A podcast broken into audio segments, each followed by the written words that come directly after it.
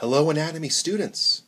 In this podcast, I'm going to review the external anatomy of the heart using various laboratory models.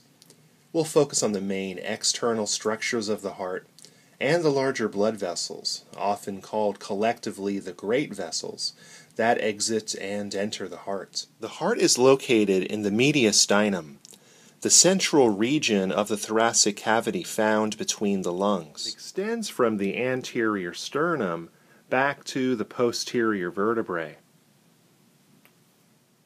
And from the superior first rib down to the inferior diaphragm. The mediastinum contains the heart and other organs such as the esophagus and the trachea or windpipe, which we can see here, the thymus gland, as well as large blood vessels that enter and exit the heart, such as the aorta and the superior vena cava. The heart sits on the diaphragm near the midline of the thoracic cavity.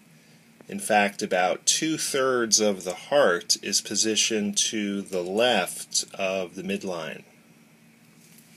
And remember, when we describe the right and left sides of the heart, we're doing so from the perspective of the patient, not from the viewer. The apex is the anterior inferior tip of the heart that is oriented towards the left side. It's the cone like pointed tip of the left ventricle that sits on the diaphragm the ventricles, the left ventricle and the right ventricle, are the lower chambers of the heart. Base of the heart is the side opposite the apex.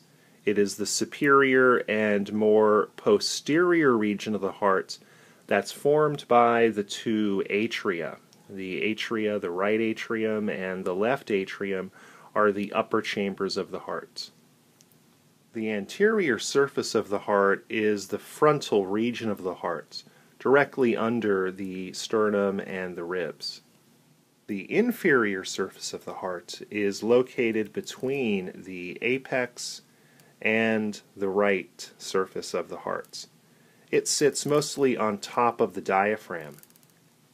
The right surface of the heart faces the right lung and runs from the inferior surface up to the base. The left surface of the heart faces the left lung and it runs down from the base to the apex. The atria of the heart include the right atrium and the left atrium. These are the superior chambers of the heart that receive incoming blood from the veins. The ventricles of the hearts include the right ventricle and the left ventricle. The ventricles are the inferior chambers of the hearts that are pumping blood out of the heart into the arteries. The right and left auricles. These are located on the anterior surface of the right and left atrium, respectively. They're wrinkled, pouch like structures that resemble an ear. That's what the name auricle means ear like. And their function is to increase the volume of each atrium so it can hold a slightly larger amount of blood. The sulci, shown here in yellow on the heart model, are shallow sunken grooves or gullies that are found on the heart surface that contain coronary blood vessels, both coronary arteries and veins, as well as adipose fat. They're often obscured because they're filled with fat, and they act as superficial outer dividing marks between the chambers of the heart. The coronary sulcus is the groove traveling around the heart that forms an external boundary between the two upper atria and the two lower ventricles. The anterior interventricular sulcus is the groove on the anterior surface of the heart that acts as a boundary between the right and left ventricles. Let's flip the heart over to its posterior surface where we'll find the posterior interventricular sulcus. This is a continuation of the anterior interventricular sulcus, and it indicates the external boundary between the right and left ventricles here on the posterior surface of the heart. The superior vena cava, commonly abbreviated SVC, is a large diameter vein around 2 centimeters or 1 inch in diameter that drains deoxygenated or oxygen poor blood from the head, neck, arms, and thorax down into the right atrium. Remember that veins always return or drain blood back to the heart. We can see a small section of the inferior vena cava, abbreviated IVC, this is the largest vein in the body in diameter. It's around three and a half centimeters, which is about one and a half inches in diameter. And it's draining deoxygenated blood from the lower body, the legs, the pelvis, and abdomen into the right atrium. The pulmonary trunk is the large artery that transports deoxygenated blood out of the right ventricle. Remember that arteries always carry blood away from the heart. The right pulmonary artery branches off the pulmonary trunk here on the right side.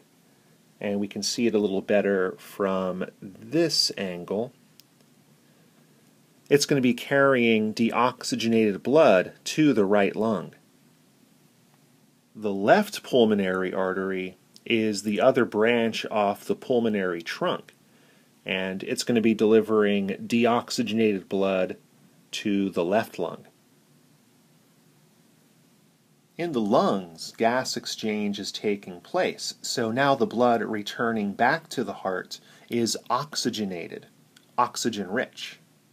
These are the right pulmonary veins, and these two veins are transporting oxygenated blood into the left atrium of the heart. These are the left pulmonary veins. And these two veins are transporting oxygenated blood from the left lung into the left atrium. Remember that both right and left pulmonary veins are draining that oxygenated blood to the same destination, into the left atrium. This is the aorta. This is the largest artery in the body. It has a diameter of between 2 and 3 centimeters, which is approximately 1 inch. It carries oxygenated blood from the left ventricle out of the heart. There are four divisions of the aorta the ascending aorta, the arch of the aorta, the thoracic aorta, and the abdominal aorta. The ascending aorta is the division of the aorta that is leaving the left ventricle and carrying oxygenated blood out of the heart. The right and left coronary arteries branch off of the ascending aorta and carry oxygenated blood to the heart wall. You want to remember the phrase that the heart feeds itself first, where this oxygen rich blood is heading to the myocardium muscle of the heart wall, as well as the various epithelia and connective tissues that make it up. The arch of the aorta, also called the aortic arch, is the large left oriented curve of the aorta that distributes oxygenated blood to several large systemic arteries. These arteries include the brachiocephalic trunk, the left common carotid artery and the left subclavian artery. The next heart structure is the ligamentum arteriosum.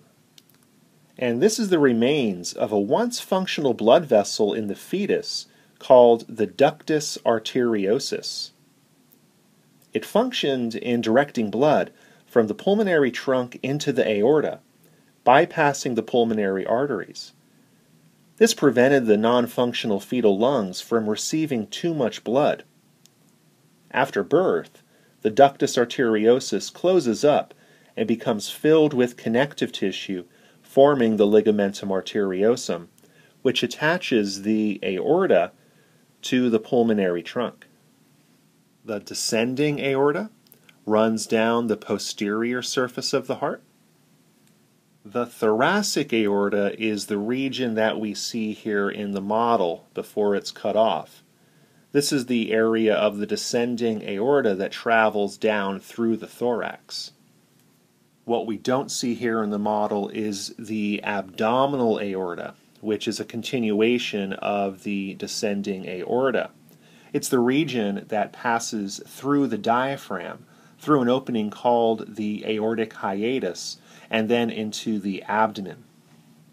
This is the brachiocephalic trunk, this is an artery that is the first branch off of the arch of the aorta, and it directs blood into two branches not shown here in the heart model.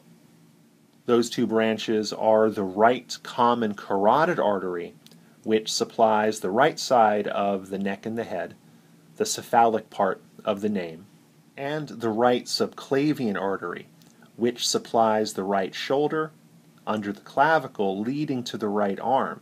This is the brachio part of the name. The left common carotid artery supplies blood to the left side of the head and neck. And the left subclavian artery supplies blood to the left shoulder, located under the clavicle, leading out to the left arm. It's easy to remember these great vessels. It's as easy as your ABCs. A for the ascending and arch of the aorta, B for the brachiocephalic trunk, C for the left common carotid artery, and S for the left subclavian artery.